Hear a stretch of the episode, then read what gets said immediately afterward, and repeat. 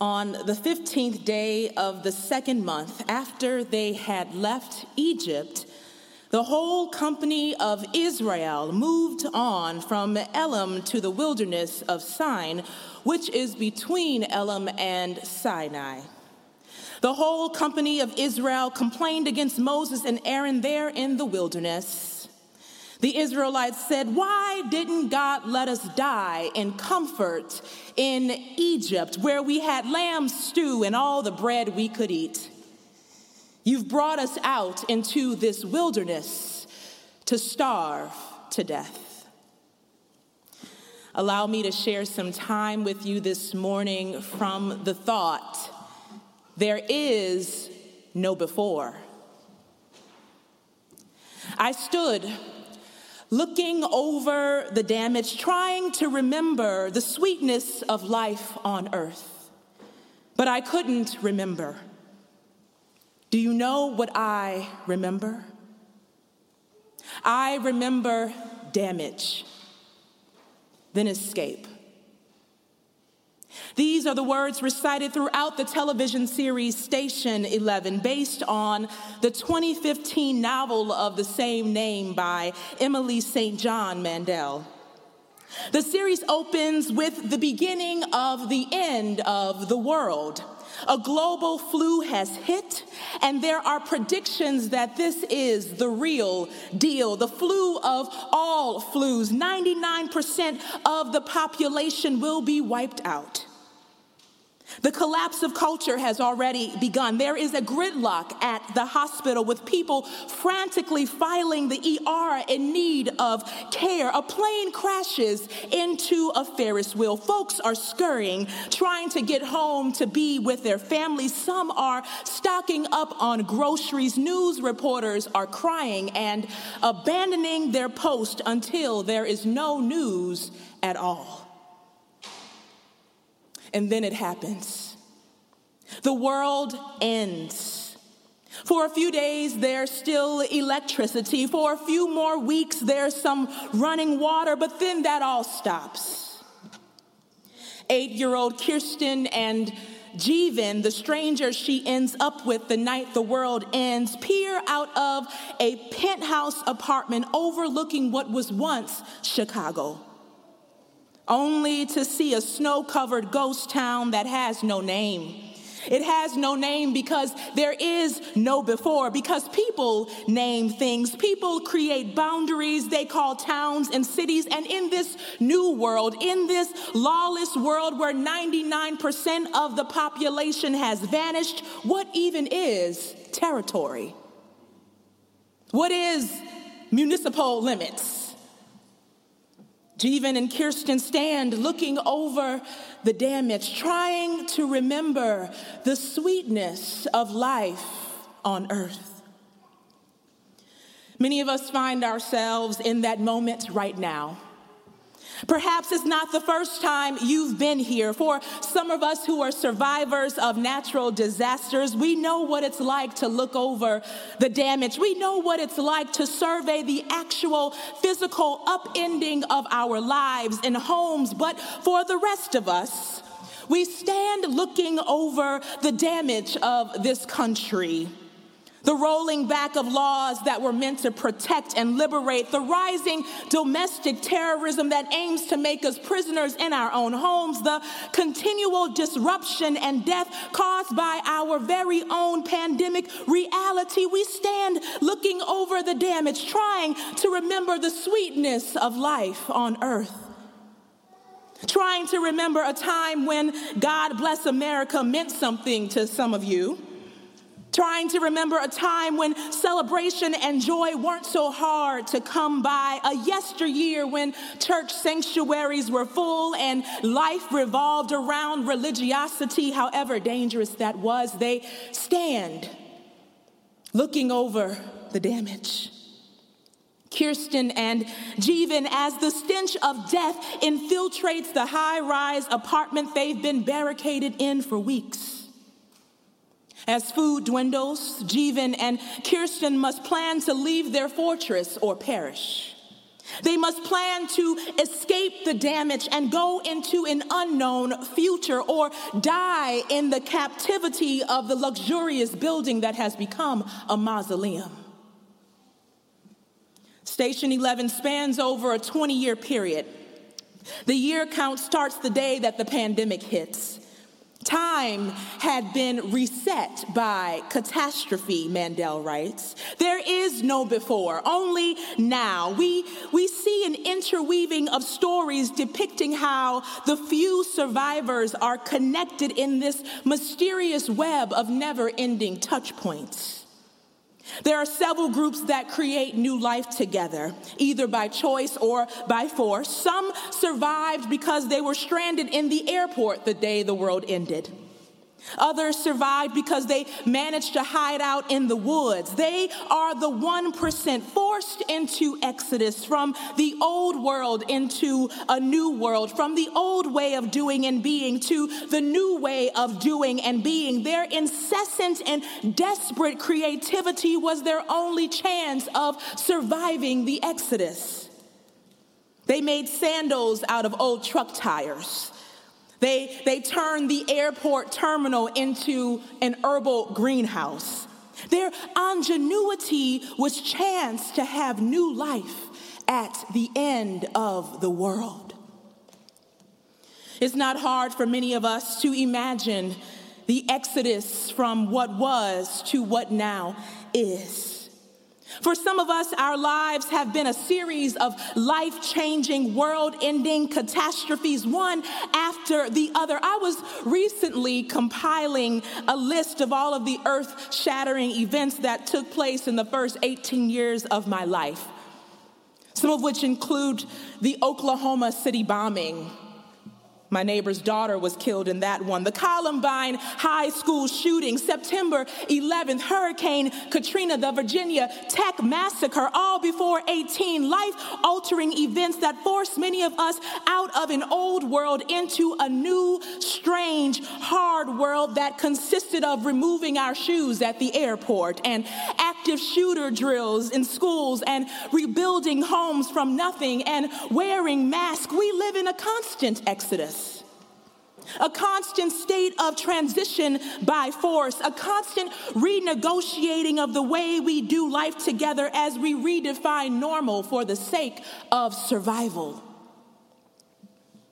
It is in that redefining of normal that we meet the Israelites in the 16th chapter of Exodus today. They have just come through a harrowing ordeal of escape. In his publication, The Talking Book, Alan Dwight Callahan reminds us that Exodus literally means the way out.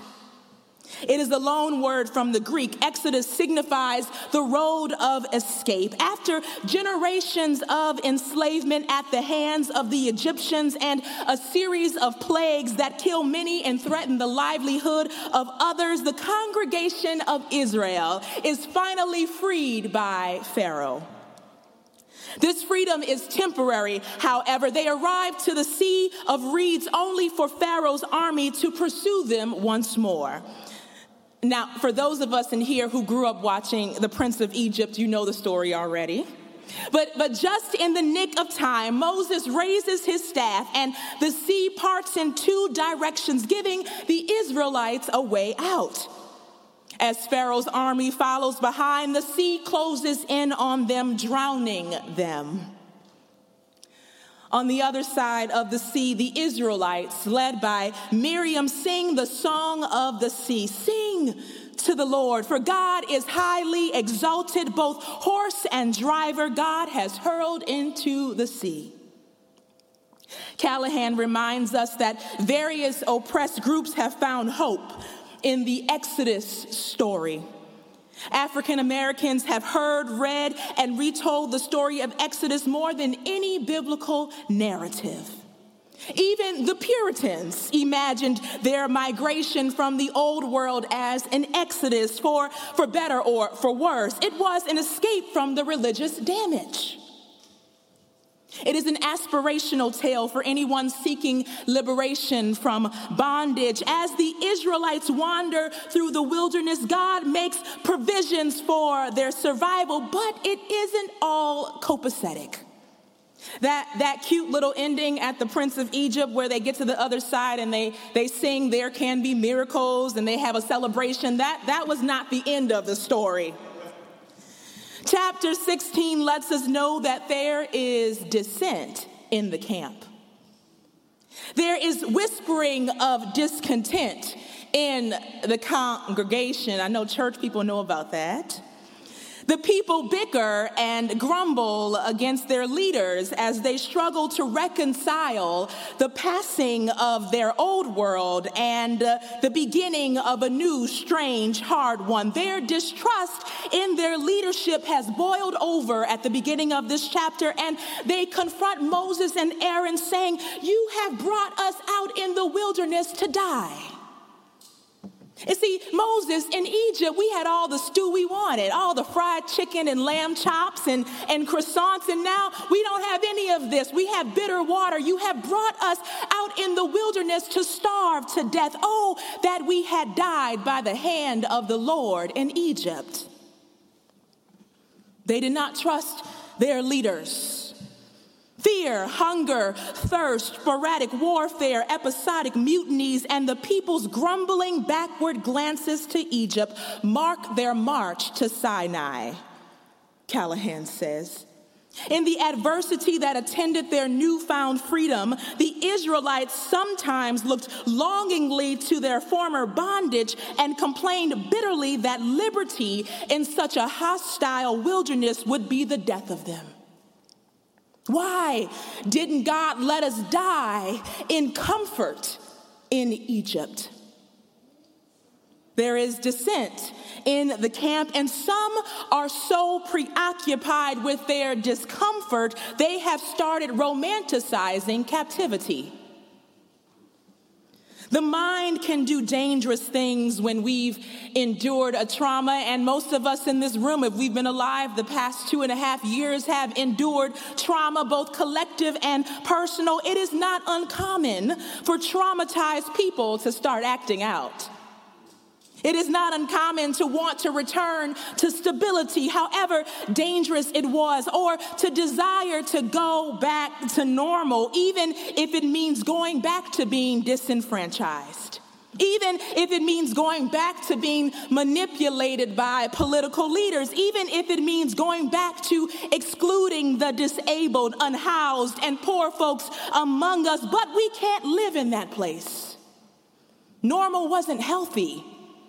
Normal wasn't sustainable. When some people say, I want to go back to before, I wonder what before they're talking about.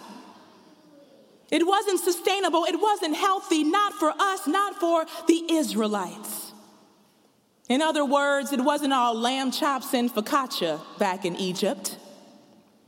It wasn't all rainbows and flowers back in February 2020 either. Our individual comfort was not a sign of collective okayness. The before was not great. The end of our world as we knew it only further exposed the cracks in the surface. The affordable housing cracks, the food insecurity cracks. When we romanticize the before, we cut ourselves off from the hope that lies in the possibility of building a better, more just community. When we hang on to what was, we never get to experience the fullness of what is. The life saving creativity that is birthed out of the disruption of the status quo.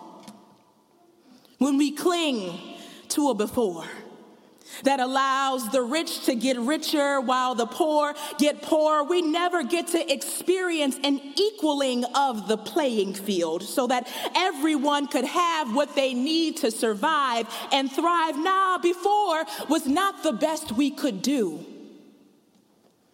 I believe this was the point the character named the prophet was trying to make in Station 11. Years into the new post pandemic world, the controversial prophet repeats over and over again to his followers there is no before.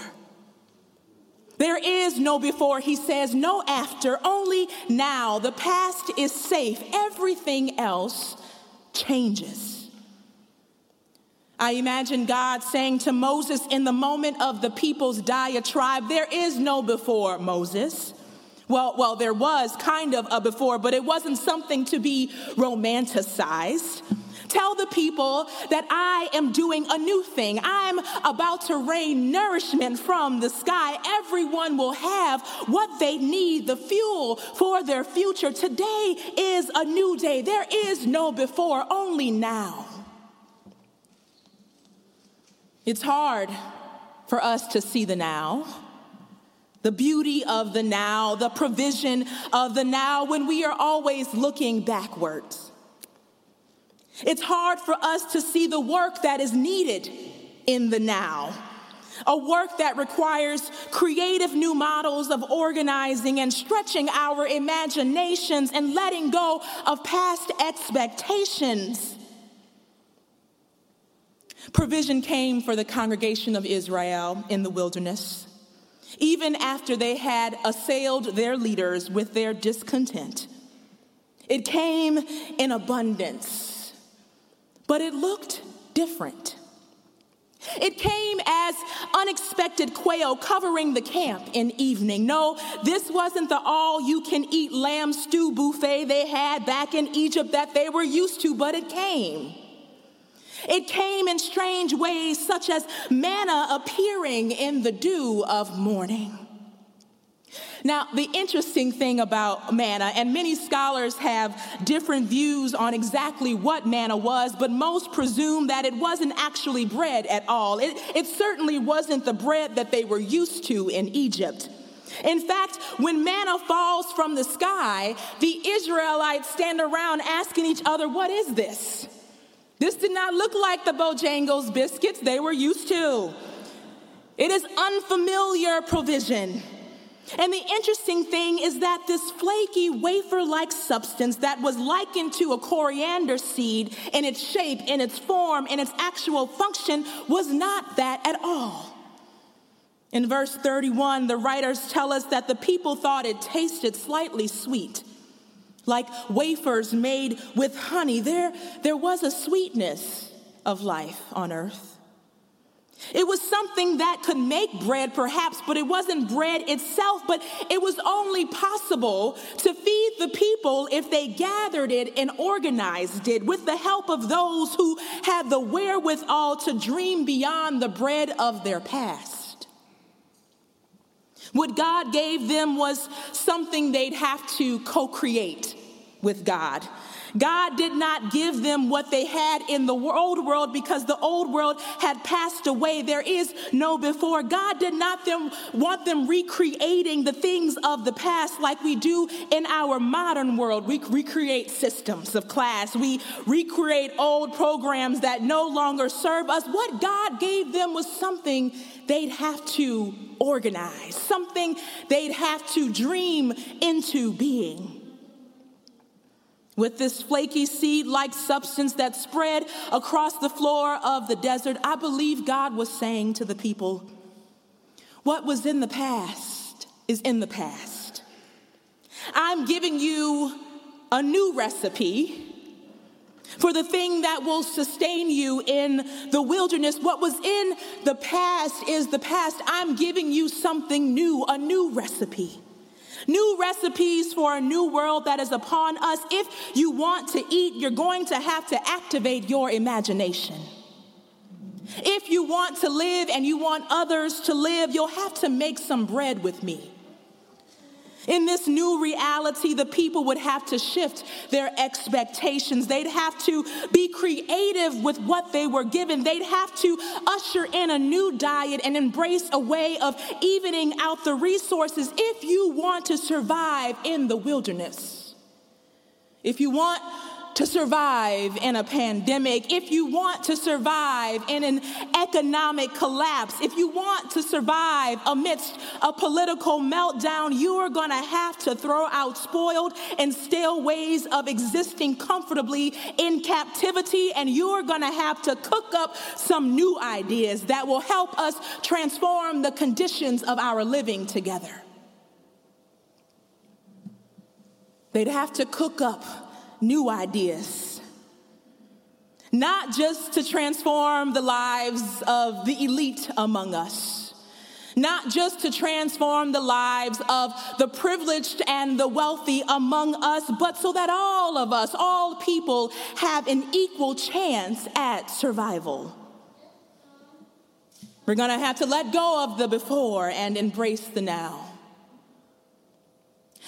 Beloved, God has given us the seeds to dream a new world into being, and it's, it's going to require work, and it's going to look different, and it's going to require cultivation and creativity and stretching the imagination. I imagine God saying to us, Will you make bread with me?